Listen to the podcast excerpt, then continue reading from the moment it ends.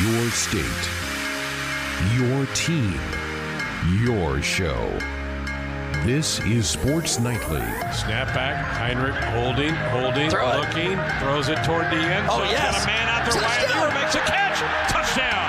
Wyatt Liewer gets back-to-back catches, and that ties the game at 20. Sports Nightly is presented by the NDOT Highway Safety Office, who reminds you to buckle up and put the phone down. Now, let's check the pulse of Husker Nation with your hosts, Greg Sharp and Ben McLaughlin. So you want kickoff times? We have kickoff times. As Josh just told you in the ticker, half of Nebraska's kickoff times of the 2021 football season now etched in stone. Hallelujah. That means football's getting a little closer. We're still in May, but start to dream a little bit now kind of set some tailgate times. Maybe you've got a big event coming up in the fall. You kind of wanted to know are the Huskers going to be at night, in the middle of the afternoon, late morning? Now you can really do some serious planning. We welcome you to a Thursday night edition of Sports Nightly here on the Husker Sports Network. Big show coming up here tonight. Jeremiah Sirles is going to join us here in a little bit. We'll get his thoughts about some of these kickoff times and about what he thought of the spring game a few weeks ago. We had Jeremiah on at the end of the broadcast of the spring game, we'll now that it's marinated a little bit with him, we'll get his thoughts about this team as they are now embarking on summer conditioning over at Memorial Stadium. So that's coming up here in a little bit. Coming up in hour number two, we're going to go beyond the headlines with Josh and Austin back in our control room. And speaking of Austin, he's the current residing champion of the face-off. He puts his trophy on the line tonight. Matchup number one against Ben. I can't wait. My questions are locked in, ready to go with the face-off coming up in the third hour. We'll also have our Flix Pix of the week. What's been on everybody's screens? We'll get into that in the third hour as well. Here's the numbers if you want to be a part of the program. 531 546 86. The numbers uh, for you to be either call or fire off a text to be a part of the show. All right, so here they are. Here are the kickoff times we learned today from the league office. The opener at Illinois on the 28th of August, a noon kick on Fox. So that's where Nebraska will start it off. Then they come home to play Fordham on September the 4th. That's an 11 a.m. kick on BTN. The next week, Buffalo at Nebraska, 2:30 kick on BTN. Then at Oklahoma at 11 on Big Fox. That's their prime window of the day. Keep that in mind. That's the big window Fox wants to attack. They put their biggest game that they have at that time because they know ESPN kind of owns the nighttime market. So Fox, their big window, 11 a.m. Keep that in mind. All right, homecoming. We also knew we would find out about homecoming kick times for Nebraska this year. It's Northwestern on October the 2nd. That will be a night game, 6:30 at Memorial Stadium. The uh, television to be determined. That could be could be a couple of different networks could come in and jump in on that. Could be a Fox FS1, could be a big could be a big Fox. I doubt it with the playoffs in baseball going on. Could be ESPN, could be BTN. So stay tuned on that. Also, ESPN has reserved the Nebraska Wisconsin game on November the 20th. They have not set the time, but it will be on one of the ESPN channels. Uh, so that could be 11 a.m. It could be 2:30. Could be a night game. Doubt it's a night game in Wisconsin on November 20th. But ESPN has called dibs on that game and the Iowa game, the Black Friday game in Lincoln this year, the day after Thanksgiving. BTN will have the broadcast of that. It, that is a 12:30 kick time for Nebraska. So, all right, Ben McLaughlin, you saw these. What what jumped out at you as you looked at these game times?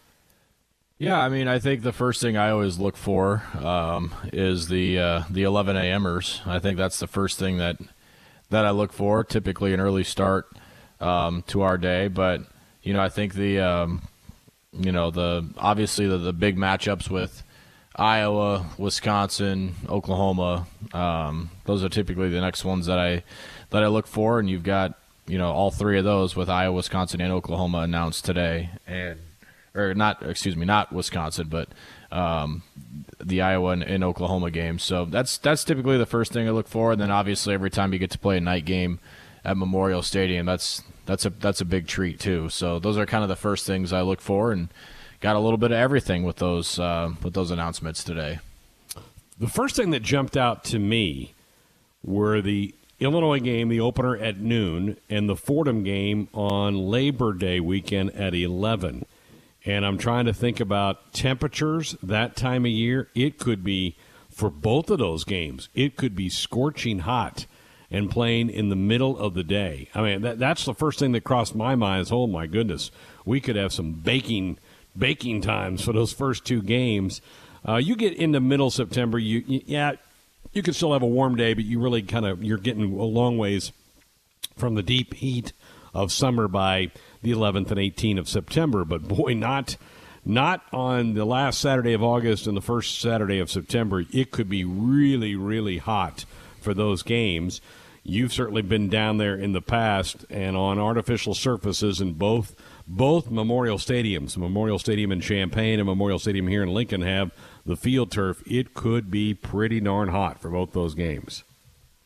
Yeah, it, it, it definitely can be, and that that is can be an issue. I mean, I've been down there before where, you know, the turf, um, the turf feeling down there is uh, definitely a lot hotter than it is with, uh, um, you know, with the normal temperatures and you know sometimes 20, 30 degrees hotter, you know, down on that turf. So yeah, it'll, it'll definitely be warm. That that's that's for sure. But um, I I long for those days when it's cold and rainy. So I know the players probably don't like it maybe as much, but yeah. And the other thing is too, they're they're coming off summer conditioning, so they're used to the heat at that True. point. But yeah, um, you know that's you'd rather have those games early on and you know when you're you're still in tip top shape and your body's you know theoretically at, at the point to where it's you know um, in tip top shape to go compete at that level. It, I, I'm not as worried about the players. I'm worried about the fans. Yeah, I mean we've had some games in early September, Labor Day weekend, where the in the bowels of Memorial Stadium, it's like a triage unit. People overheated passing out. It, it, it, you can roast outside on those days. You're right on the players. Certainly, they're coming through August camp. They're going to be in shape. They'll be fine. You will see some cramping, no doubt. But I'm just talking about the comfort level for the fans. Whoo, boy. Yeah. Both those could just be scorchers for people to be at. Uh, so, yeah, plan accordingly for that. Okay, back to me making a pretty big deal of Fox. They have kind of zeroed in on that 11 a.m. Central, noon Eastern time as their big game of the week. They know that ESPN's got a longer history of covering college football. So ESPN kind of get and, and CBS at times can jump in there with the SEC network. Although I think CBS and SEC network, C- CBS and the SEC conference have parted ways. I need to double check that. But ESPN has kind of dominated primetime because they just said, have been at it for a lot longer. So Fox is trying to establish and help their pregame show to compete against game day on ESPN. Is that's their big window. That's where they want to put their prime games. That's why Ohio State appears on that than that window a lot for Fox because it's a prime game for them. That's where they want to go. And obviously, as a college football fan, you get up on a Saturday morning, you're excited to watch the pregame shows, and you're ready for football by 11. Then a lot of fans kind of doze off a little bit in the middle of the afternoon. Where you know, 20 years ago, the 2:30 games might have been the biggest games of the day. Now that's not really the case. It's kind of either the early window at 11 Central, noon Eastern, or the night games on ESPN that get all the eyes. Well, within the last two hours, Oklahoma has put out a scathing, and I mean scathing, statement about this start time. Their athletic director, Joe Castiglione, a guy that I really admire, think an awful lot. Uh, I really like Joe Castiglione, was the AD at Missouri before going to Oklahoma and has been hugely successful as the athletic director at Oklahoma, put out this statement, quote, We are bitterly disappointed that the great Oklahoma Nebraska rivalry on the 50th anniversary of the game of the century will kick off at 11 a.m. We tried every possible avenue to proactively make our case. The Big 12 Conference also supported our strenuous efforts to secure a more traditional time that would honor this game and our fans. However, in the end, our TV partner chose to exercise its full contractual rights and denied our requests.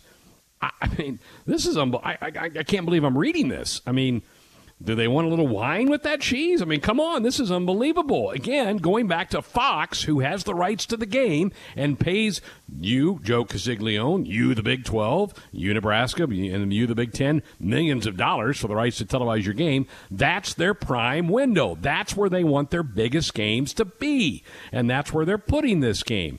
Uh, this, this statement blew me away. I couldn't believe. I, I thought somebody was making a joke. I thought somebody made up a GIF. Ben and was putting this out there, but that's not the case. This is what they put out about two hours ago. Seemed a little extra, didn't it? I mean, it, there was a lot in there, and I mean, you know, typically with those those types of, of statements, they're they're very politically correct, but at the same time, they want it, their their point to get across. They're very pointed, uh, very very directive, and uh, I don't know why they expected things to change. You know why why they wanted, you know, like their opinion was going to dictate when TV was going to. It's not how that works, and it's never been how that works. So I don't know why they expected it to change or be different, but seemed a little extra over the top. Um, there's probably some people down in the Oklahoma area that are um, not really caring too much about Nebraska's opinion on this because of what happened a few months ago. But come on, I mean that that's just that's just a little ridiculous if you ask me to be uh, throwing a temper tantrum about that, and, and you know. I don't know. I, I don't know what that has to do with Nebraska Oklahoma and its rivalry, or you know, apparently they wanted the game in prime time or, or whenever the heck they wanted it, two thirty or, or six or seven. I'm guessing is when they wanted it, but it is what it is. You know, the the TV de- determines when they wanted to to play, and that's when they picked, and so move on. Once we knew, and we knew this a couple of weeks ago, ESPN made their picks for that date. Those came out a couple of weeks ago. I believe Auburn, Penn State's one of the ones that they picked, and that's a heck of a matchup, too. You knew Fox had dibs on this game, and that's where Fox was going to put this game. I, I, I just don't know how you can be surprised by this. And, you know, yeah, you're supposed to be partners with the TV network. You're supposed to work together with this thing. But again, I go back to Fox has made it perfectly clear that their biggest TV window is that 11 a.m. kick. So, in their eyes, this is the biggest game of the week for them to have. And it is OU Nebraska. So, uh, pretty crazy to see that much noise coming out of Norman about a kickoff time. I, it just it just shocked me that that came down a pike. And again, I go back to I thought it was a joke when I first saw it. I thought it was being made up, but apparently not. So 11 a.m. for the Huskers. That's kind of what I expected it to be. To be honest with you, folks, I thought that's when that game would probably kick off. And just for everybody's historical perspective.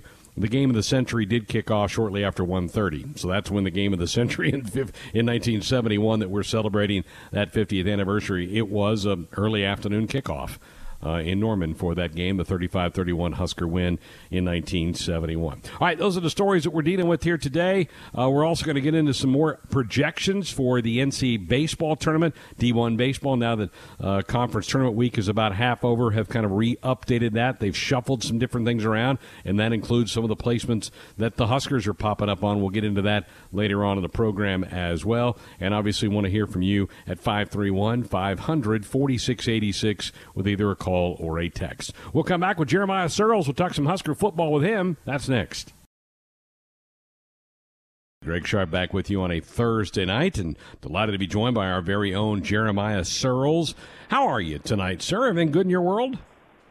Everything's going well, man. About to throw some steaks on the grill and have a buddy over for dinner I haven't seen in a while, so things are going very well. Nice. Really good. Hey, we got some kickoff times today for the upcoming season. Let me ask you a two parter here. What kickoff times did you like as a player? And what kickoff times do you like as a guy who covers a team or just a fan of a team? So as a player, absolutely 11 o'clock kicks, 100%. Wake up, wow. go play, and be done with it. I just, I, there was a part of me, I'm kind of an anxious individual at times. So sitting around all day just thinking about the game really like for me, I didn't always play my best in night games, but there's something about waking up and just getting after it and going. But as a media member, as a fan, nothing beats a night game in Memorial Stadium. Um, it, it, the atmosphere, all of that. Even night games on the road with a hostile environment as fans are just fun to watch and fun to, to be a part of. But I think that there's a good mix so far of both. Yeah, I, I, I think you're exactly right. I think you know being with teams on the road. There's, there's. I mean, particularly when you're on. It doesn't matter, I guess, home or away, because in you're on the team, you're at a hotel the night before the game, so you're just kind of sitting around a hotel if you have a night game, and you got to just be like a caged animal, right? You want to get going, and you're like, okay, let's go have another meeting, let's go have a snack, let's go.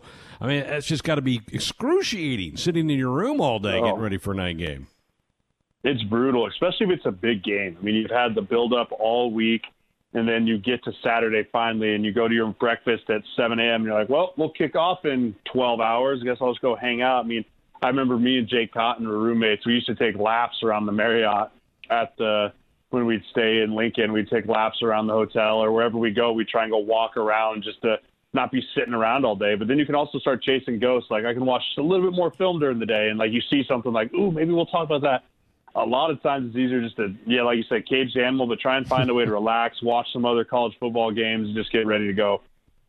Very good. All right. Well, we had you on post game of the spring game, but I wanted to let it uh, let it all kind of marinate for you for a few weeks to kind of think back on what you watched that day. What what impressions are now sticking in your mind about what you saw on May the first when the Huskers played their spring game?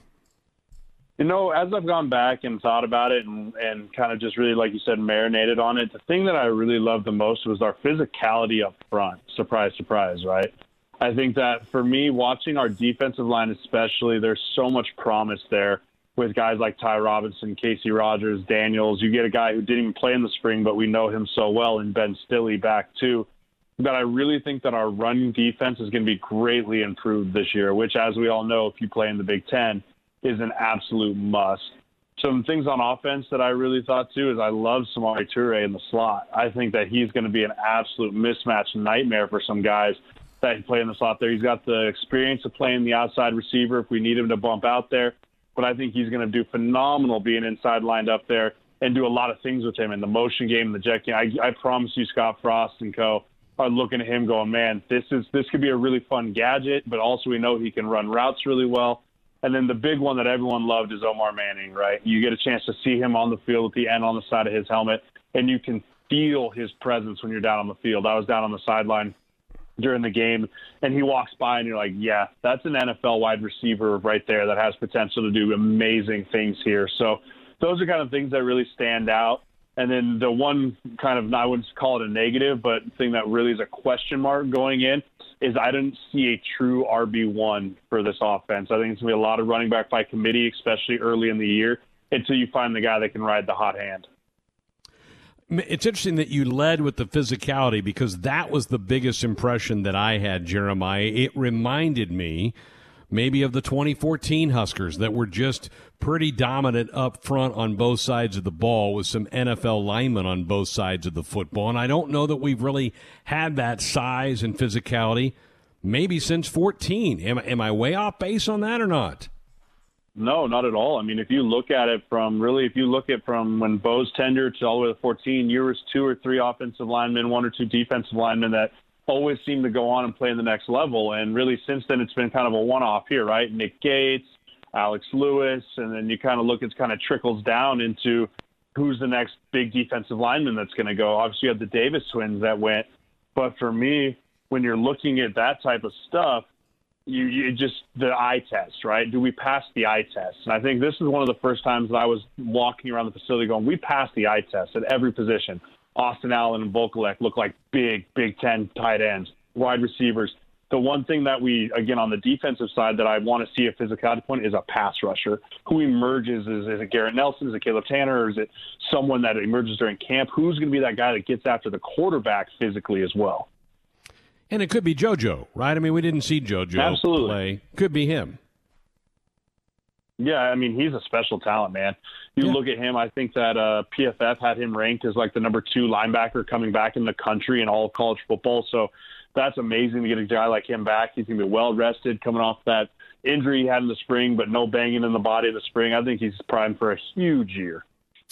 Again, visiting with Jeremiah Sirles with us. He was on with us on our spring game coverage and just wanted to get his kind of refreshing thoughts about that game. And now, now they're all back into summer conditioning. They got a couple of weeks off. They've been back in Lincoln about 10 days to get into summer conditioning.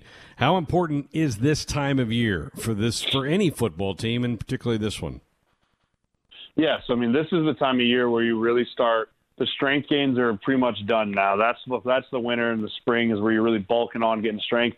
Now it's about getting in shape for September because it's not a thing that you can just start getting in shape in July and through training camp and expect that you're going to be ready to go once you hit the ground running come August you need to build into that because the body takes some it takes a lot of training to get the body ready for football season. I mean, you're you're talking about getting hit and pushing guys and it's not just how many 55s or 100s can I run, it's how many sleds can I push and how much stuff can I take in resistance and how much stuff can I do off the field to get myself physically ready to go. And that's really what the summer's all about. The thing off the field that I think the summer is also really about is building that camaraderie with your buddies. Campus is kind of dead Lincoln itself is kind of dead with it being a college school and there's not a lot going on. So you're really just hanging out with your friends. You have the new freshmen coming in. You're really kind of finding your identity of what your character of your team is. And that all trickles down from the leaders. But you spend a lot of time with your teammates in the summer, and it's a lot of fun. I miss those summer workouts with my friends. That's funny because yesterday I saw on Twitter, I saw a couple of the linemen were tweeting out they had some looked like they might have been at somebody's house, maybe Greg Austin, Coach Austin's house, and they were crushing some wings. And it said uh, these wings had no chance with this group, and it looked like it was the entire offensive line. Did you do similar things like that when you played? Yeah, I tell the story all the time. We used to back, I think it was 2012, maybe 13. Buffalo Wild Wings downtown did the lunch hour special, like $15 all you could eat wings. And we used to go as an entire offensive line, and we'd be the only ones there, but there'd be like 15 of us. And I distinctly remember one time the chef coming out just sweating and him going, dude, I thought we had a full restaurant. Like, I thought we had a full, I mean, I don't think any one of us less ate less than 50 of them. But I mean, I think the winner was close to 100. But I mean, we used to do that stuff all the time. And then we go over, Coach Cotton would have us over, or we'd find someone that had a pool and we'd go hang out at the pool. And and you just you spend time with each other because that's when the bullets start getting tough and the workouts whatnot, and you know your buddy's got your back. It's because you know them on a deeper, more friendship, personal level than most people do, and you just don't hang out with anyone. You just show up like it's a nine to five job. All right, let me let me get this from you. Um, were you a traditional wing eater or boneless? And what were your flavors when of my, choice? In my younger days, I was a traditional wing eater because I could have two hands just completely goobed up. Now that I'm a parent and I need to be up hands free, definitely a boneless wing guy because you got to be ready to go at any moment if the little one takes off on you. So definitely, I love a good like bourbon barbecue wing. Uh-huh. It's one of my yeah. favorites, and then it's hard to beat just a classic buffalo wing. I mean, being up in Buffalo, getting some really good actual like buffalo sauce when I'm up there, it was really good. And then if I'm gonna go like a kind of off-brand flavor, I love Old Bay. I think Old Bay flavored wings. They have some at uh, Wings and Rings right now, which is incredible. But then the answer, and the only answer is it's always blue cheese, Greg. It's Not never ranch. ranch. It's okay. always blue cheese. Good to know. I'm putting that down. It seems to me, and you've mentioned this to me a couple of different times, that the highlight of your tenure in Buffalo was the getting the chance to eat their wings. Oh, absolutely. And I mean, I'll tell you this: if you ever go to Buffalo or Orchard Park, New York, and you order wings and you ask for ranch, they will look at you insulted. Like they will be insulted that you asked for ranch. So just a little, just a little PSA for anyone that might be headed up that way. Love it. Hey, the uh, some of the preseason magazines are starting to hit the newsstands. Will you pick those up? Did did you pick those up as a player? Do, do players follow that stuff when it starts coming out early summer? You know, it's it's hard for me. It wasn't as prevalent because social media was just kind of really starting to take off when I was in college. That early 2000s or late 2000s and early teens area there. But it's almost impossible not to see it now because you're to have people tagging you in it on Instagram or Twitter or all those different things. But you just have to let it understand what it is. It's nothing more than a projection. It's nothing more than, hey, if they're saying we're going to be really good, then great. If they're saying they're going to be really bad, great. Like it, it's nothing more than just talking points. And as a player, sometimes you can let that get in your head a little bit too much, but also you can use it as motivation. You can use it as bulletin board material. Like there's a lot of good and bad to it. I tried to stay away from it as much as possible because I'm one of those guys that would read it and then go deep down the rabbit hole and just think about it for a long time. So a lot of it's just knowing about what your personality is as a player. All right, buddy. We appreciate it. Next time the boneless will be on me. Okay. Absolutely, man. Appreciate it. Excited to see you, um, see you guys more this fall. Go Big Red. It's one small step for man, one giant leap for mankind. Five seconds left in the game. Do you believe in miracles? Yes! And that's the way it is. Good night. Beyond the headlines. All right, here we go. And Greg, you you mentioned it. This is the first Beyond the Headlines of the week, so it's been a full week. We've been Yeah. kind of doing it twice, but uh, we had the athletic director Bill Moos on Tuesday, so that kind of filled things up, and we, you know, we, so we tried to make this one extra good. Like you know, all the ones that we would have done Tuesday, we, we're doing tonight. So hopefully we can live up to the expectations there. Sweet. But the first one, the first topic that we go to is one of the hot topics after the PGA Championship this past weekend, and it, it, kind of involves the hatred between and rivalry between Brooks Koepka and Bryson DeChambeau. I'm guessing most people have seen that video of Koepka being interviewed and then rolling his eyes and getting flustered as DeChambeau walks behind him and says something. The still frame of that has had countless memes being made as he as he rolls his eyes, and the beef made it into social media. And one of the final jabs, or most recent ones, came from DeChambeau saying that he quote lives rent free in Koepka's head. So. Uh, what athletes out there live rent free in your head? Which ones, if they just say something, will just get under your skin? If Uh, he's one of them. yeah, I was gonna say that's an easy one for you, Ben. He's clubhouse. He might be clubhouse leader. Ben's. This is easy for Ben because it'd be Philip Rivers, and you know, then you just keep. You, you're I don't need to you're- say anything though. Like Philip Rivers pays his own rent by throwing other teams the ball. So And sadly, we don't get to watch that anymore.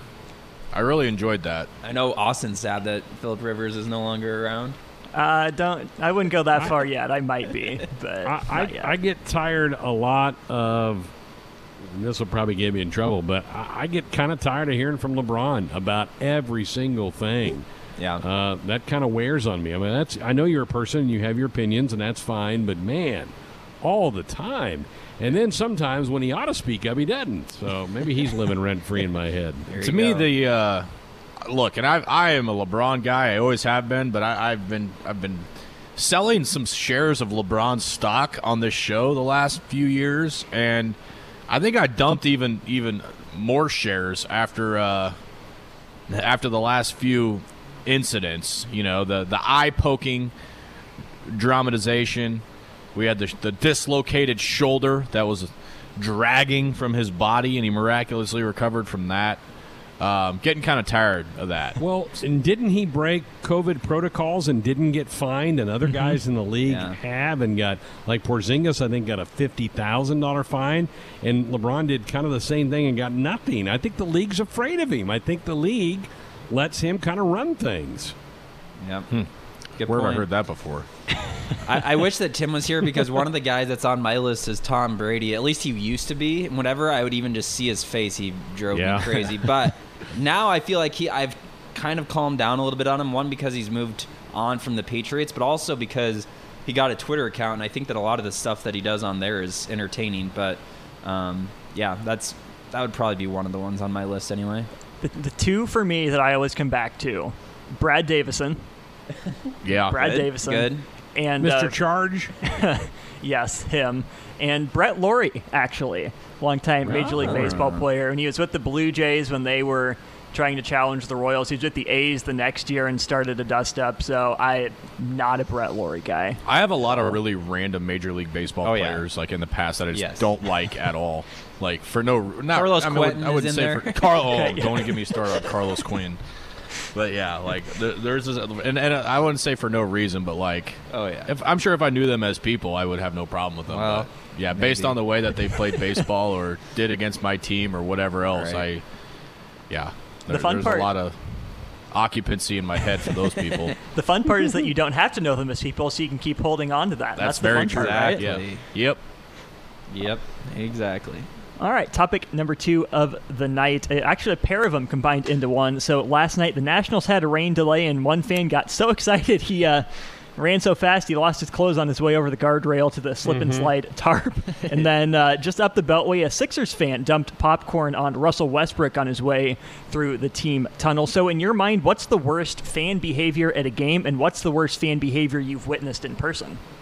Well, did you catch the video of the Padre guy getting cold clocking Yeah, somebody at a the- game like last Yep. week? My there was a fight last night in the Dodgers Astros game. Yes. Mm-hmm. and there was a, a, a, a mom and a dad with a little like two year old getting into it, throwing fists. It's like you got Yeah. a two year old and she's it, it's so sad. She's sitting there crying hysterically. Is is it just me or is are these have they been happening at a higher rate because of like people are just so excited to get back in the stands or a little bit more fired up or on edge or is it are we just seeing it more because of social media the last I, I think we're seeing it more because everybody now has a camera with their phone. yeah right? I mean, as soon Yeah. as something Fair. like that happened, everybody's popping their phone onto their camera mode and recording it. And I think you know, years past, you had you maybe you had a smartphone, but it didn't have a camera, or you weren't thinking about doing that. Now everybody wants to doc. So, Josh, I kind of think it's been going on for a long, long time. yeah Yeah, I uh, the the if you are a throw something on the field type fan or throw something at an athlete type fan, I've got zero respect for you at all. And the worst I've ever seen or been a part of was Boulder, Colorado, and I don't know that it's ever going to be beat. yeah That was I know a lot that- of Husker fans would agree and, and here's the thing I walked in there with really, really low expectations of, of fan behavior, and it somehow um, surpassed my expectations for how bad that it was, and it, particularly because of how the game ended. But if I never have to go back there for another game, I'll be just fine with that. All right, very good. Well, we uh, move on to a baseball topic here. Earlier this week, Cowboy Joe West set the record for the most games umpired in a Major League Baseball career. Uh, he's definitely been a lightning rod as an umpire, often receiving criticism for making the game about him. So, who are some of your favorite or least favorite officials slash umpires of all time? Uh, automatic number one power ranking, and I'm glad I never have to see him uh, on my TV ever again. Is Joey Crawford, um, the turtle-looking NBA, referee? Just awful, just off, awful du- dude. He had a Um, brother that was a Major League Baseball umpire. Yeah. Yeah, I'm sure. Sure, he, you know, sure it was a very similar situation as Joey Crawford. Um, Teddy Valentine up there. TV Teddy. Yep, yeah, he's up there. Um, obviously, Angel Hernandez is Yeah. a joke. We all know that. That's that's the Well, low hanging fruit. It's almost there. sad for him just because he's really bad. I don't. I for me, I don't know if he's as annoying by how much he like is, you know, animated and that sort of thing. He he is a little bit, but he's just so bad. Like he just makes wrong call after Yeah. wrong call. So And he's like, "Why don't I ever get picked to do the World Series? Because you're terrible at your job." right, you sh- are lucky that you still have a job. So th- those are some of your least favorite. Who are some of your favorites? Oh, you got to admire Ed Hochuli, right? Oh, I mean, yeah. come Yeah. on, those guns. Oh, guns. yeah. those guns. Come Yeah. Oh, he, he doesn't need pads. He could tackle any of those dudes out there without pads on. I always liked Clete Blakeman too, just because he had the Husker Sure. connection, and it- he I liked like Clete a- Blakeman until the AFC title game that- in 2018. yeah, good point. Good point. You're saying Dee Ford wasn't offsides? No, I'm saying I'm saying Patrick Mahomes getting smacked in the face and breaking his nose was maybe a maybe a foul, and Tom Brady getting his jersey jersey touched maybe wasn't a foul, Yeah, uh, personal fair. foul. But Probably something to that. yeah, no, Dee Is Ford was definitely offside. Ben, is there? Do you have a favorite college basketball official? Bo Boroski. Tom Eads, maybe. Bo Boroski. no, those guys are thumbs down No? for me. No, nope. Okay. I don't. I can't say I do have a favorite basketball Isn't, official. To be honest with you. Isn't KP's We a call big fan KP of Tom quick. Eads, right? A huge fan of Tom Eads, huge fan of Bo Boroski. Uh, let's see. I mean, the, the list is so long I can't even remember. Um, Do we do we know? And none of us were there, but do we know who almost threw Kent out of that tournament in No, we have no Charleston? idea. I don't know who the official was. Who that is the- I'll, I'll let Jay, I'll let uh, Josh handle this. I'll get Jake on the line real quick. Yeah, exactly. Yeah, I I don't know. I, I think it was a foreign I crew. I don't think it was a Big Ten crew. Jake wasn't there. Matt it was Matt. doing Oh, that's right. Matt that's Davison right. was doing the game. Matt's like he heard you. Yeah, Yeah, he's looking you, at you, Kent. one of the best. One of the best two minutes of radio Oh, yeah. that ever be- happened. Who is on the who network. the guy in the the ba- Baylor game? Carl. Something. Carl Hess? Threw- Carl Hess, that yes. threw uh, Yeah. that threw Tim, Tim Miles, Miles out of out. the game, yeah. Yeah. Bob Homolka. There's one, Greg, for Oh you. Oh my gosh. Bob Homolka. Now you talk about an umpire that made the game about himself. That strikeout call that he would have loved to just prance around there. You needed to put like a one of those step machines on him Oh, just to count his steps after a punch out. I remember it's, um, we were in. This is still we were members of the Big Twelve, and we were down in Oklahoma City, and we went out to have a lemonade after one of the games, and we looked over, and there was a bunch of umpires, and Homolka was there, and they were celebrating Bob Homolka because he was going to retire. Well, then we get to next the next year. There he is. I'm like, Seamus. I, I thought he retired. Yeah, I Wait guess he did. And I go, they had a big party for him. Down he there. wants another party. Came No- back no- for more. No votes for Daniel Jimenez after last weekend. Yeah, He got, yeah, he got that- better, I think, as the Did he? went on. But- Well, the the, uh, the Jackson Hallmark run to first just made me want to flip a table over. To be honest with you, I don't think that was that was that him. I don't think that was him. he was behind the plate. He was behind the plate during that game, I think, or was he at first? I don't even remember. But yeah, That's fine. I I didn't want to turn this into too much of an official bashing session, but I knew it I might, enjoy a but- good official bashing yeah, session. It's it's fine. So a lot of it is deserved. Especially to me, the biggest thing is, and uh, it's been a topic, especially of late, is you know, it's it's one thing for officials to make bad calls, but to have zero responsibility to talk about Yeah, them after right. games is what drives most fans crazy. Agreed. Right.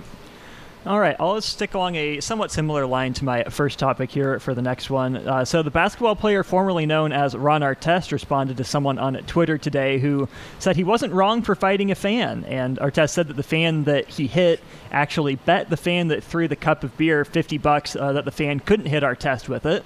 So, how does how does Artest know this? Because, uh, as he says, quote, me and the fan is cool now, end quote. so, what are some memorable sports beeves you guys would like to see quashed and some you want to see go on forever? Oh man, What was Jarrod Dyson about speed? that's what speed That's what do. Speed do. Yeah, yeah, pretty Um, solid. he and Terrence Gore, baby. Oh, yeah. trying to remember. I would like to see the uh, Isiah Thomas Michael Jordan thing play out a little longer. I, I was always a big fan of, of how sour that guy was about everything, um, especially after the Last Dance documentaries. Sure. It's I don't immortalized think Michael now. liked him. I don't, I don't think it liked him. So, how about uh, how about the the, the the beef between like Trevor Bauer and the Astros? like, Sure. I mean, because he was already pounding that trash can, ew, before the uh, the sign stealing scandal. He was calling all their pitchers out for uh, having uh, substances on their hat, including his college teammate Gerrit Cole. How about that? Are there any on the other side of the coin that you want to see done that you're tired of hearing about? Um, I'm trying to think of I anything don't know. in mind. I'm tired of Bennifer. Different category, but still works, I guess. I guess the new one's what going to be Kanye and Kim Kardashian. That's going to be the new one. Yeah. Right. What do they call that? I don't know. Kimye? Sure. I don't know. All right, let's uh, move on uh, and go back. We talked a little bit of NBA there and stick with that. The New York Knicks beat the Atlanta Hawks last night to even the series at a game apiece. A major catalyst for the Knicks in that game was veteran guard Derrick Rose's performance as he dropped 26 points. Uh, Rose hasn't really been a star in the league since his age 23 season nine years ago, and then after Nine that he tore his ACL. He became a journeyman, didn't and was injury prone, so didn't play a whole lot. Um, hasn't really put together a full season. Who are some of the biggest names in sports that you can think of whose careers weren't necessarily cut short completely, but lessened greatly due to injury? So they had a great start and then kept playing, but didn't really live up to Well, potential. I'll go old school here and I'll say Gale Sayers. I mean, a lot of people feel like if Sayers hadn't had the knee injuries of the Bears, that he might have just set records nobody would have been able to get to. And Yeah. obviously, Sayers an Omaha guy, so I'll I'll throw out an old reference, but one that certainly relates to our state with him. Bo Jackson, another one. Yeah, And in some ways, his career was completely much over cut after that, short. yeah. But yeah, Yeah. that- Mark Prior. that's yeah. He kept going Yeah. after his injury, but yeah, he had a really Um, great. trying to think. Yeah, One like- of the other ones that came to mind was, and this guy had a great career. Don't get me wrong, but Mickey Mantle tore up his knee relatively early in his career, and a lot of people said that yeah. he would have put up even more staggering numbers than he did already. Um, he still hit for a lot of power, but took away a lot of his speed and ability to do things in the outfield and all that and run the bases. So How about Cam Newton? MVP Yeah. year, and then he, Yeah. I, I mean, it's been a barrage of. It wasn't one injury for him, but it's had a barrage of injuries that. I mean, he he's got a wet noodle now for an arm. so What, what about on the Nebraska side of things? What if Taylor Martinez doesn't get turf toe? What does he look like? yeah, or De'Mornay Pierson, De'Mornay? it's another one. Yeah. Any Nebraska player that's ever played at Ross-Ade Stadium? Pretty Did much. you see yeah. Ben? Like yesterday, for some reason, there was a random De'Mornay highlight reel that was. I put saw out. that. Yeah. and you just forget how electric he was. Oh, he yeah, he changed games. He changed games. The Oh. Iowa game he almost won. Brought Nebraska Yes. back in that Michigan State game and almost won the thing just because they decided to keep punting him the ball. Yeah, yeah, he was Oh. he was dynamic, sure was. and he wasn't afraid to let you know about it either. Well, hey, our, we mentioned him earlier. Our own Jake Muhleisen was having a Sure. terrific freshman year at Nebraska, and then he ran, got, got shoved into a basket stanchion in Lawrence, and it, he just wasn't quite the same. I, I think that was still his freshman year. He wasn't really quite the same after that. Let's Yeah. tack on some NCAA sanctions for that retroactively. Yeah. It's coming. They'll never get sanctioned. They're gonna just Well, ignore it. we can hope. We can hope. We can pray. All right, topic number six. So earlier today, Nintendo announced a new partnership with a company that's helping make Super Smash Bros. a varsity sport on the high school and college levels. So right now, the list of games with varsity level leagues includes Madden, FIFA, League of Legends, Rocket League, and a couple others. So in your gaming prime, what video game do you think you would have uh, had the best shot to get a college scholarship at? NCAA football, no doubt. Makes Um, sense. That was a big one for me. I was pretty elite at Pac-Man. There we go. I mean, if we're throwing it back to like the Sega days, like NBA Jam. Um, Okay. Do you guys have any yeah. mobile games now you could go pro in?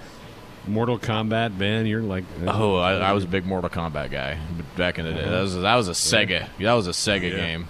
Yeah. What about you, Austin? I feel like you're still Uh, see, in that realm a little bit at least. well, I think the, He's gonna the, go odd- home tonight and play some.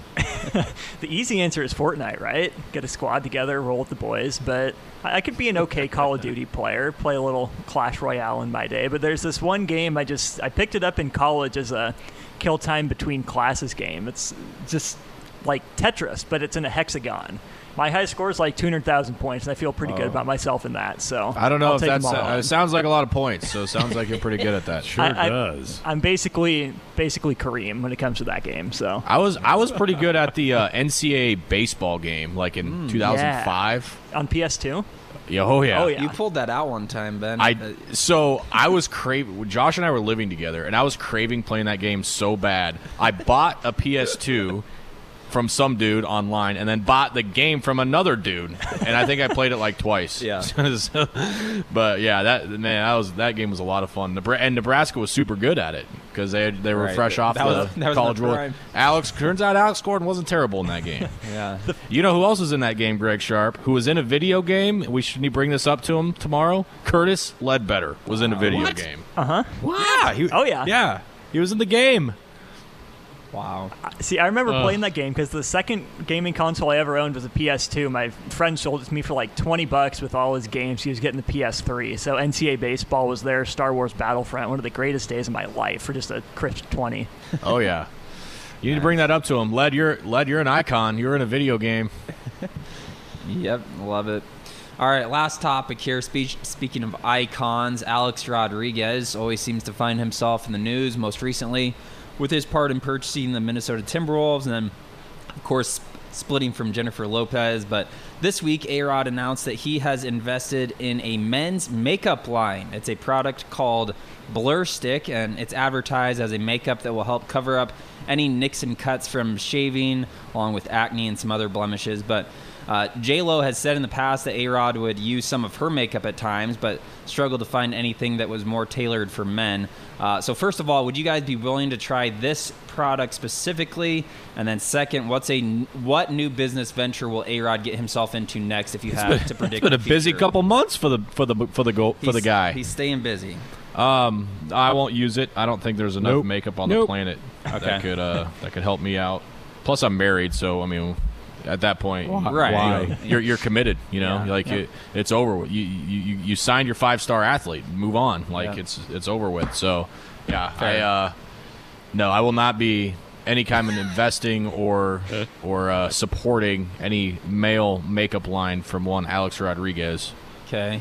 What about And what's the yeah prediction for the future? What will he be Hmm. getting himself into? next? Probably space travel. I could see him. He and he and Elon Musk teaming up and Sure. A Rod, you know, good. con- contributing to something something of that could see that. nature. He like seems that. like a cryptocurrency guy too, so I Yeah. believe Yeah. that. exactly could be. And and, and uh, Elon's into crypto. There's no doubt about that. He's all big about that. All right, boys. Well done. Thanks. You you loaded up tonight. That was tried. solid.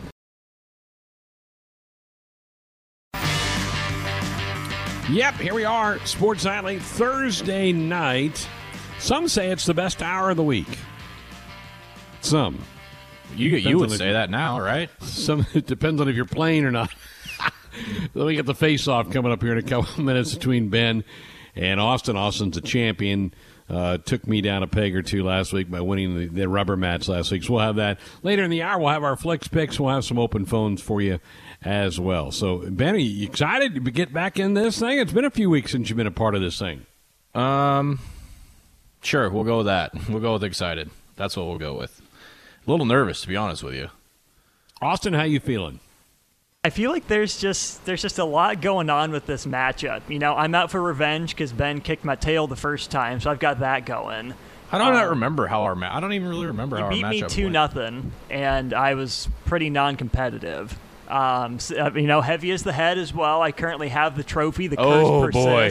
I like my so chances. There's that, and like- the other thing, I feel like there's some some outside pressure for me to lose because everyone wants to see a Ben Tim matchup. So yeah, there's yeah you got there's a kind of lot got going on. cards stacked against you, but I, I'm not feeling too optimistic. I, I've been rusty. I mean, I, I've been coming up to questions, so that's definitely helped. But it helps answering the questions more. I think.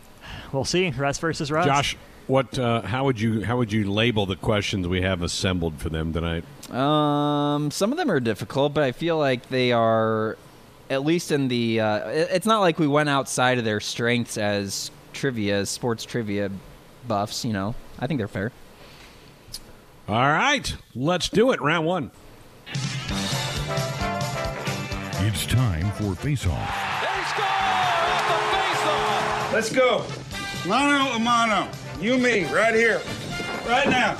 Now, here are your hosts, Greg Sharp and Josh Helkeman. All right, well, Greg, you set it up. Everybody knows how everyone is feeling, and just to kind of reset it, e- everybody that is talking right now in this segment has held the trophy at least one time. So Winner circle. Yes, we are we are the elite, we are the champions, and now it's just a matter of, you know, for as long as we play this, whoever we'll, kind of figure out who has held it the longest, I guess, and just add those up and Josh, has anybody retained, ha, been in possession of the trophy yeah. physically and won? Uh, good question. I don't I, think not a series, but a game, I believe. I don't think. Yeah, I think that I think we're over in the series is where people actually have right the trophy in front right because. I don't think when I I held it for two matchup or I didn't uh, you know I won I it didn't, from you but I didn't get it to you. right and then but yeah I didn't actually have it in my possession until I ended up losing to Greg so Has Tim won this thing? no He has not. Loser. He's only way won. He's only won. He's only had two matchups all time. One against Austin, one against me, I believe. And he only won one game, and that was against Austin. So Austin is gonna have to live with that for the rest of his life. that he lost one matchup to, to Tim. So, all right. Well, let's stop talking about it and actually get into it. I have question number one. So if you guys are ready, let's do this. Sure. Sure. All right. Question number one. Go to college baseball. Name the locations for the last four Nebraska baseball regionals. Austin. Ooh, Greg, what do you think? I think I think it was Austin. I think Austin was in first. Oh, come on.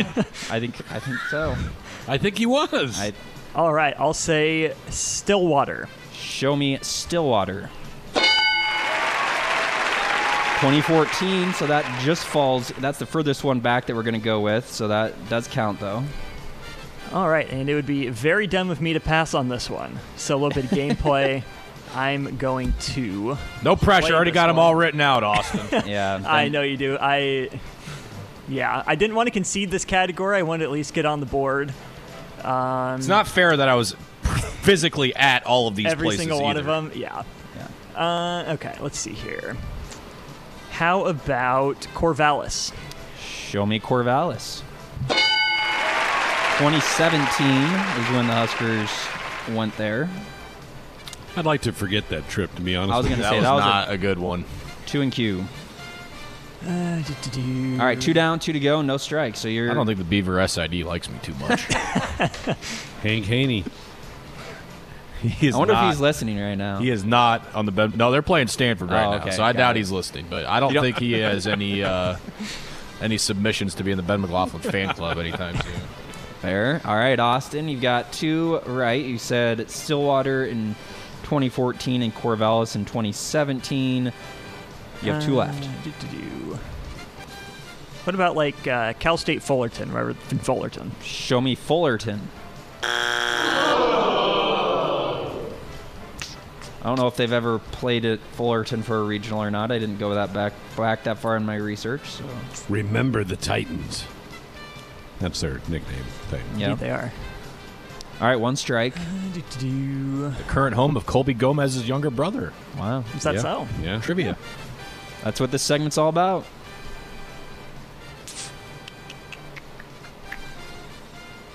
Uh, Husker baseball regionals. Let's see. Ben, ben is Ben is- ready to He's pounce. ready with the other two that I'm not Oh. gonna get, but It's fine. You can just you still have two strikes. You can throw some guesses out there. I know you can get at least I'm one just of sitting these. back watching the Vanderbilt Arkansas game, waiting for you guys to tell me to go. Honestly, Austin, Corvallis is the one that I would have probably forgotten if I was on the spot. That one would have slipped my mind because I would have, you know, I've tried to block that from my memory, but uh. Do- not to make you feel bad about the other well, two. I but- did. Thanks. um, but no biggie. How about Tempe, Arizona? Show me Tempe. Sorry, not correct. Went there in 07. We did go to a regional there. It was All right. 2007. So that's a little bit too far back. All right, Yeah. down to one strike. Austin, be careful here. Um,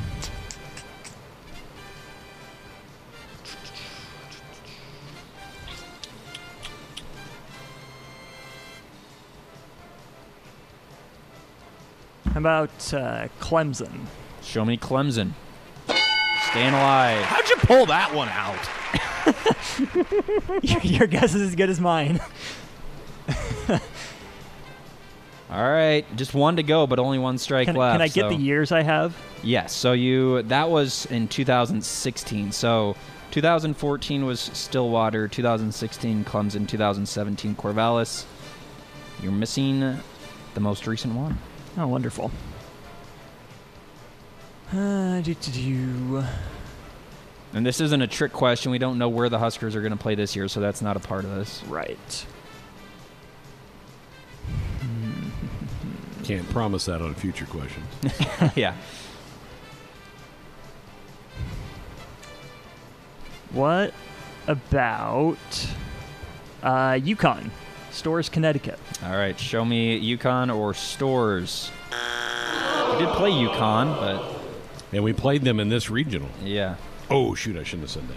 it's all right. It's all right. Yeah. My guesses are up. So Ben's got this, I think. All right, for the steal, Ben. The brick town, Oklahoma City. I've never had to fight back tears leaving a stadium as much as I did last time there. So All right. Oklahoma City. Oklahoma City for the steal. You got it. Okay. See, Supposed to be in Stillwater. see, that's what I thought when I because I knew we played Oklahoma State. We were in that tricky. regional, so I said Stillwater, thinking back to that regional. Mm-hmm. Yeah. So that's where my head was. I forgot that was in Oklahoma City. Yep. Dang it. They they were their ball field was flooded. And ah. Yep. again, that was a little bit. So I would've been tricky. right. Yes, you would have been right if mm-hmm. they had actually played there.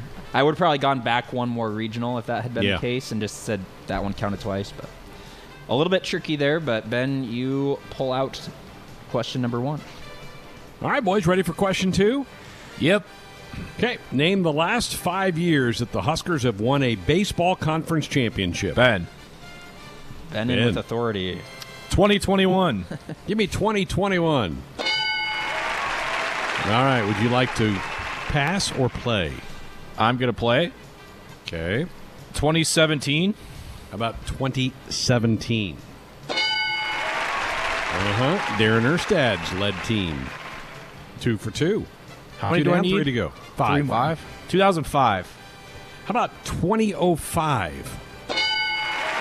Yeah. Coach A coached that team. Running through this category, Ben. Can you can you tell me the order or not? like have I got the three No, most recent? I don't think so. I No. Too many clues.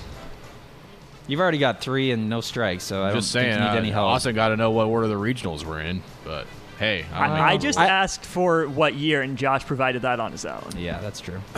um 2002. Give me 2002.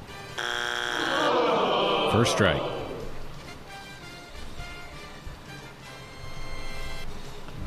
Won the conference tournament. Huskers have, have won eight all time. So I mean, this is this is five of the eight that Nebraska's won in their history. Five of the most recent. Yeah. 2001. How about 2001? Very good. Just one to go. Oh boy, now I'm starting to get to the. Well, unless there's one that's uh, in the what do you call it? Um, in between. And, and I should have oh, I should have clarified. This is regular season conference Yeah, championships. yeah, yeah, I'm not I'm not counting tournament Right. titles. No, no, no. I, yeah, I, I Figured. figured, figured as much.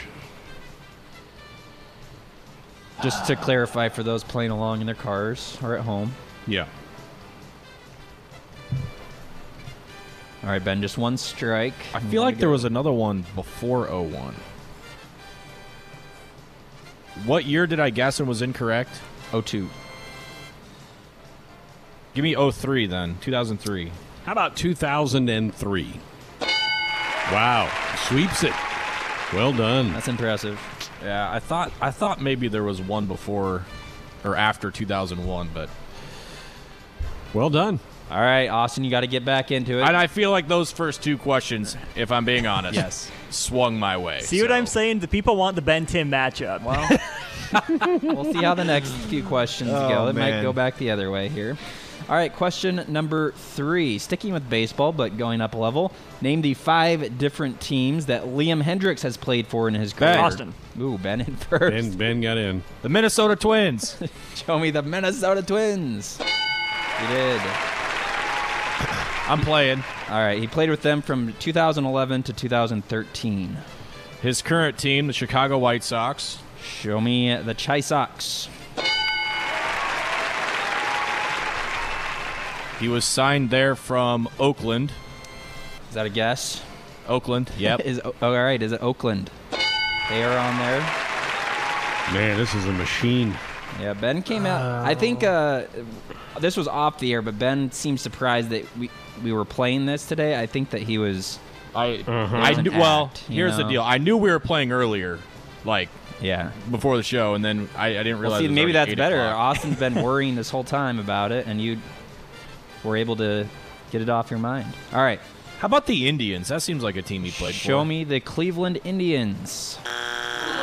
First strike. All right, so to recap, uh, you're trying to name the five different teams that Liam Hendriks has played for in his career. You got the Twins, you got the White Sox, and the A's. Two left. Does this does this include the SNBL team that he was a part of or not? It should. It- Most that's what- successful team he's been a part of. Austin's, Austin's sitting there thinking about that because, but yep, no, rowboats are not on here. They're not. They're not Rowboat okay. row. No rowboats. Just wanted to clarify that. Yeah, sorry. By the way, the uh, the, the White Sox was it's his first year with the White Sox. The A's were 2016 to 2020. Um, This is a clue, but these were his shortest stints. The next two that you have to get. yeah, I was he a Mariner? Me at Seattle. Show me Seattle. He did not play with the Mariners. All right, now you're down to your last strike, and you still have two answers to get. Got to be careful now. Yeah, this is where you have to be careful, man. I I kind of feel like he was a Royal, but I really don't remember It couldn't have been long, but I'm gonna feel really stupid if he was. So I'm just gonna say Kansas City. All right, show me the Royals.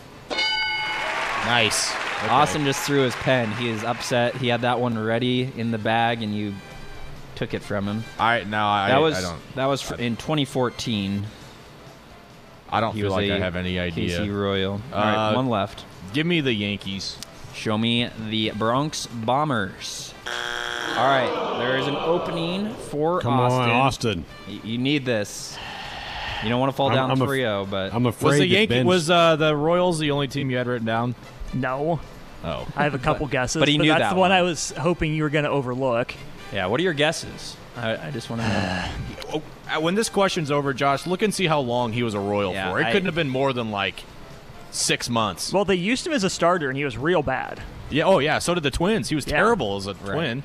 he had flashes. Don't just throw him completely under the bus. But yes, he- Well, the, I got my info from you, so Yeah. I, I'm, that's fair. Oh man. Uh, do do do.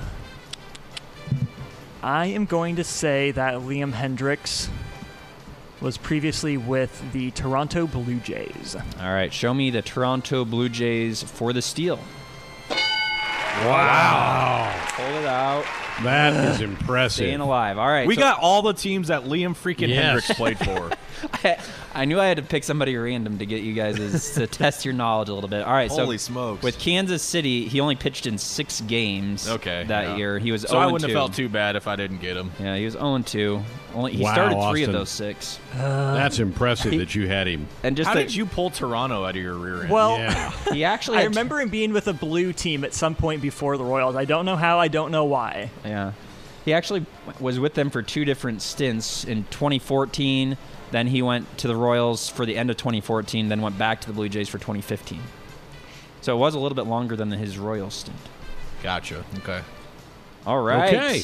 2 1 Ben. Man, Austin I, back I'm gonna be honest with you, that that rattled me a little bit. I thought I was Yep. up 3-0. Well, you're just as rattled as I was when you said the Royals. I was banking on that one. He literally threw his pen in the air. All right. Question four. With the Huskers set to open the season against Illinois, name the last three conference opponents that Nebraska's faced to open a season. Ben, Ben, Oklahoma State. give me Oklahoma State. That is correct. You want to play or pass? I'm gonna play Okay. uh, just because, just for board security reasons, not for confidence reasons. Well, there's only three, so yeah, you don't. Um, Been pretty rare for the Huskers. We were supposed yeah, I'm to. trying to.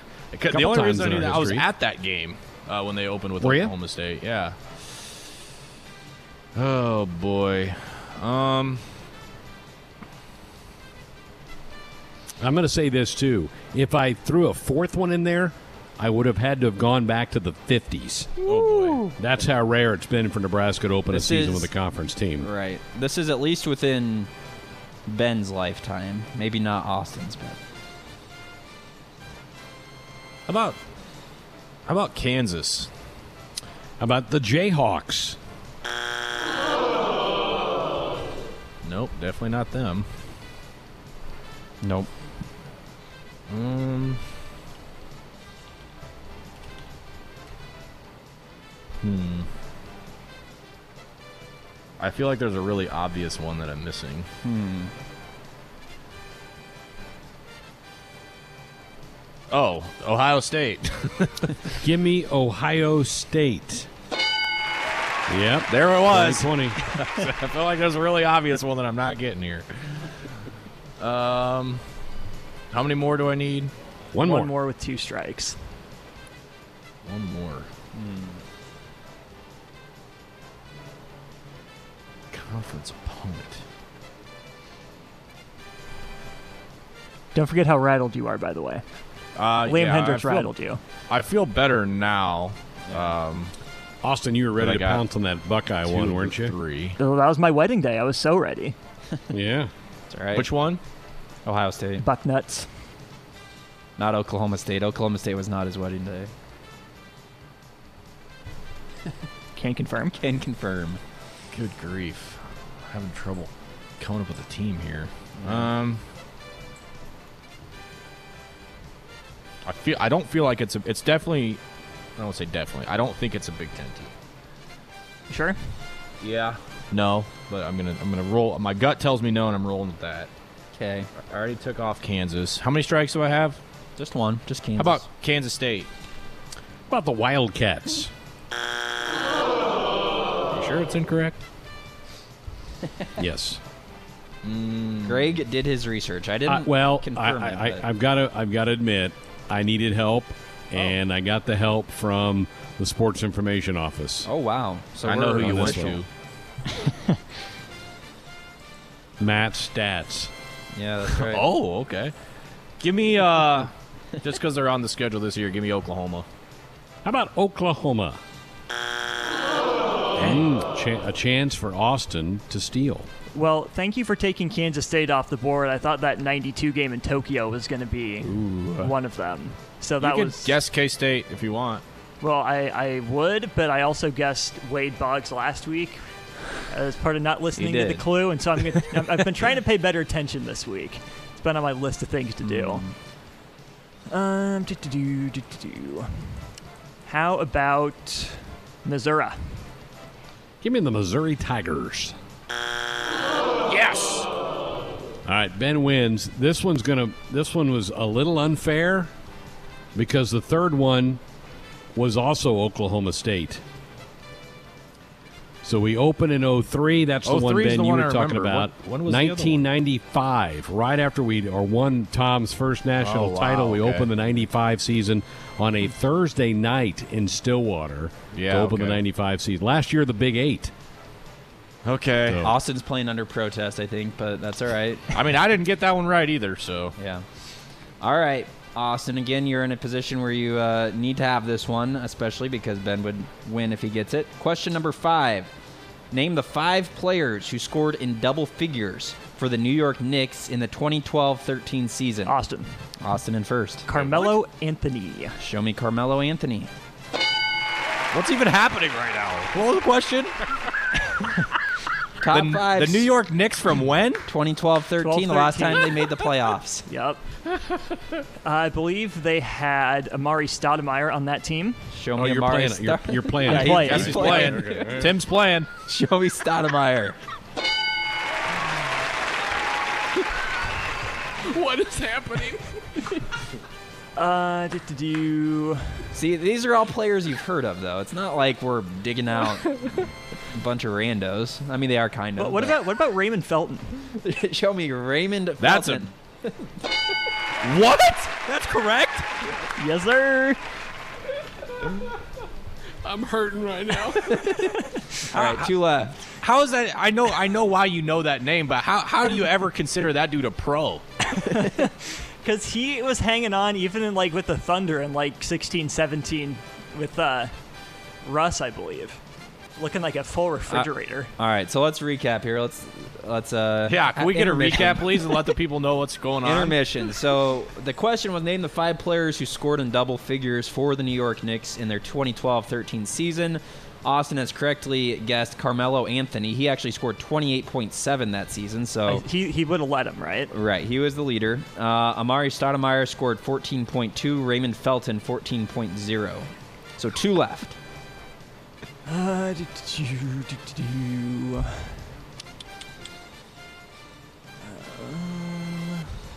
And no strikes. That's that's the most impressive part about Yeah, this, this whole thing. this, unbelievable. I, I mean, the fact that you know who Raymond Felton is, and that was a correct answer, has me shook more than the other situation, Liam Did, Hendriks did situation. Pablo Prigioni get to double figures? Did Pablo? I don't know who who that is. I Did like the sound of that. Yeah, give him No. a buzz. Give him a buzz. I- no, these are also players that I have heard of. So I'm having trouble coming up with. I've got two names written down. I know one is definitely incorrect. all right, well that Was sound- it Pa- was Pablo one of them? It was not Pop. It was not the Pobs. All right, Austin, one strike. Pablo Prigioni has been referred to as the the uh, olden times Milos Teodosic, for those who are wondering. All right, No one knows. take what your you're word for that. I, I, even if I'm going to lose, I'm going to go down flexing. That's kind of my strategy Yeah, here. smart. All right, what else you got, Austin? Uh, 2012-13 Knicks. Classic team. We all remember Yep. it well. Very well. Um, what about Rolo, Robin Lopez? Uh, Robin Lopez. Good guess. Yep, good guess. Not as good as Pablo, but No. close Yeah, I don't know about that. All right, now two strikes, still two left.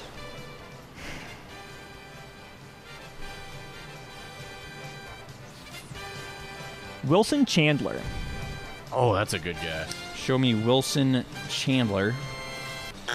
That's a good guess. That, kudos to you for that. You deserve the category for that guess. Is Steal three- time, and and you can close him out. Yeah, this could be. Uh, this could All end. right, I've got two names written down. Who do you got? I've got Danilo Gallinari. I don't even know if he played for the Knicks, but for some reason I'm thinking that he did. All right. And J.R. Smith. All right. Which one are you going with? I'm gonna go with J.R. Smith. All right. J.R. Smith for the steal and the win. Shoot. Wow. All right. Austin, I feel bad too. You said Wilson Chandler. Tyson Chandler is the Yeah. fifth one. See, I thought Robin Lopez was there. It was Tyson Chandler. The instead. first name I wrote down was Stephon Marbury, and I'm like, yeah, that's a little too A too little far back. Too far back, yeah. About 10 years late on that one. I was, I was I, there was about 10 seconds there where I felt like I blacked out. Next thing I know, Austin's man. ripping off names of the Knicks in 2012. I- was that the last time they made the playoffs or something? Yes. Yes, last time they made the playoffs. That was the Oh reason for the question. There was, Was absolutely Danilo Gallinari a Knick? Yeah, he was, I think, right? Yeah, he was. Yeah. There was absolutely zero reason for the uh, Liam Hendriks question. That just came out of left field, but the Oh, other ones okay. at least had The random reasons. ones, are, the random ones are good. Yeah. All right, Ben, out to a 1-0 lead. I feel great Right. about it. I feel. I feel bad Oh, about Oklahoma State being twice on that list, but that's how. That's why I researched it. That's how it came out. You couldn't let Matt's stat go to waste. You needed to uh, use it. No. According to the Wikipedia, Gallinari's last year with the Knicks was 2011, so I was close. Ooh, that would have been. Wow. But he, he would have had to have scored double figures. So Yeah, he might. have. Austin, impressive though to get as many as you oh, did. yeah. That's pretty cool. See, I was feeling pretty good about the first one, and then I forgot that we had to play in Oklahoma City. Yeah. That was unfortunate. And then Kansas State not being a season opener threw me off, and frickin' J.R. Smith. I haven't thought about that guy in a couple years since he threw the bowl of soup. yeah,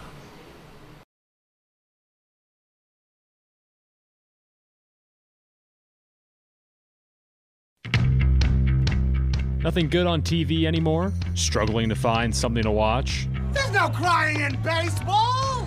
Well, we've got you covered. I'm gonna make him an offer he can't refuse. All right, Mr. DeMille, I'm ready for my close-up. It's time now for Sports Nightly Flix Pix. And action! Okay, what's been on everybody's screens over the last week? I know Ben, you've had some away time on a road trip. I'm sure you pulled up something and watched something new, didn't you? yeah. Uh, they took away The Office from me, which was my uh, go-to show on the road. Lame. So uh, I've been crushing old episodes of Friday Night Lights just for All right. you know light watching, not super intense. I'm not, you know, if I need to get to bed, I'm not super hooked on it. You know what I mean? So, you know, that's that's been kind of what I've been watching. Wife and I are still working on The Circle season two. Um, so that that's that's kind of where I'm at. All right.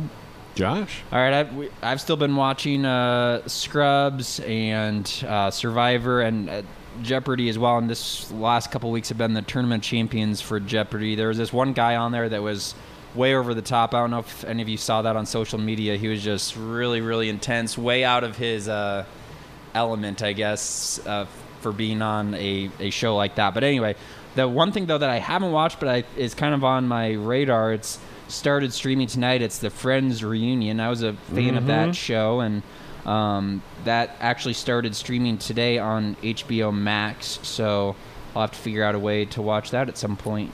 Did had you seen Scrubs before? Yes. Is Yes. it as funny the second time Oh through? yeah. It's almost more funny because you know the characters right away going in. You don't have to learn who they are Right. and all the quirks of them. It's so yeah, Right. definitely. All right, Austin. Yep, my wife and I are still going through Criminal Minds and then Guys Grocery Games, but uh, our top 10 list on Tuesday has inspired me to hopefully start watching some more movies with sports actors in them. But uh, this week, what I did was I went back and I watched uh, Peyton and Eli Manning's turns on SNL. That got Oh, brought up. And, Pretty good. Yeah, Peyton winging the ball there, Eli Manning Huel. Just classic content. The. Peyton one where he's stuff. just like just giving it to those kids. I, that might be the funniest thing ever. Oh, SNL. yeah. trying Just to break into the bit. car. Yeah. all of it. Cops, cops, cops.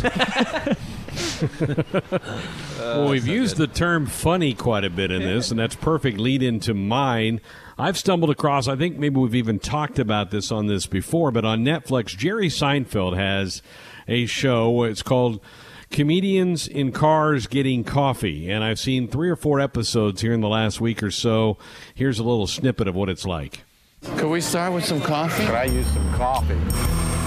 This is where you cut to the dripping coffee. I would love some coffee. Cheers. Coffee? Sure. Small coffee. Look at those cups of coffee. Wow, look at that. Oh, is that beautiful? It's the mood. It picks you up while it calms you down. Look at what I got for you. Here's why I picked it. Does that feel like you? Oh, oh my God. Oh, oh. Ooh, the smell of this car. Every thought just flew out of my head. Is it safe? No. You've never seen anything like this. Is this your car? No, sir. Oh, he's missing a leg. What? He wasn't this morning. I was a big fan of Seinfeld, the show, and and this has been on for quite a while. It's been on six or seven years, but I just stumbled on, on it. I've seen an episode where he picks up Jim Carrey. He always has a fancy car, and they just drive around. They've got the car loaded up with cameras, so you pick up their conversation. Then they end up at a coffee shop, and they either have breakfast or they're just drinking coffee. And it, it is it's a it's a very light, fun watch. Most of the episodes are between twenty and twenty five minutes, so you can get through them in a hurry. I saw one with Jimmy Fallon that was pretty good. So uh, it's it's very light. If you just want something at the end of a long day that's been stressful, pop that on. You'll get some laughs. Very good. Noted. Okay. I mean, and it, I think it's good for the wives too. I think would enjoy this. This isn't just a guy. It's Seinfeld doesn't really uh, have a lot of guy humor. It's just kind of like pretty normal normal person humor in that. Hey, buckle up, put that phone down. A reminder from the NDOT Highway Safety Office. All right, baseball tomorrow, noon first pitch, game one of the three game series, Huskers and Wolverines. Ben, what can we expect out of this Michigan team? What kind of challenge do they present? Balanced, big and physical, um, and athletic. Those are kind of the, the big things I look at with them. They steal bases, they hit for power. Hajjar tomorrow, big arm, um, lefty. So yeah, it's going to be a test. They're they're right at the top or near the top of the standings all year for a reason. All right, because Ben and I have the call of baseball, we're turning this thing over tomorrow night to Austin and Tim. I don't think you want to miss it. But uh, Bring your seatbelts. Yeah, those guys have it tomorrow night. They'll have a blast with that. So we'll talk to you tomorrow morning from Haymarket Park. Thanks to Ben, to Josh, to Austin, and to all of you for being a part of the program tonight. Enjoy the rest of your evening and go Big Red.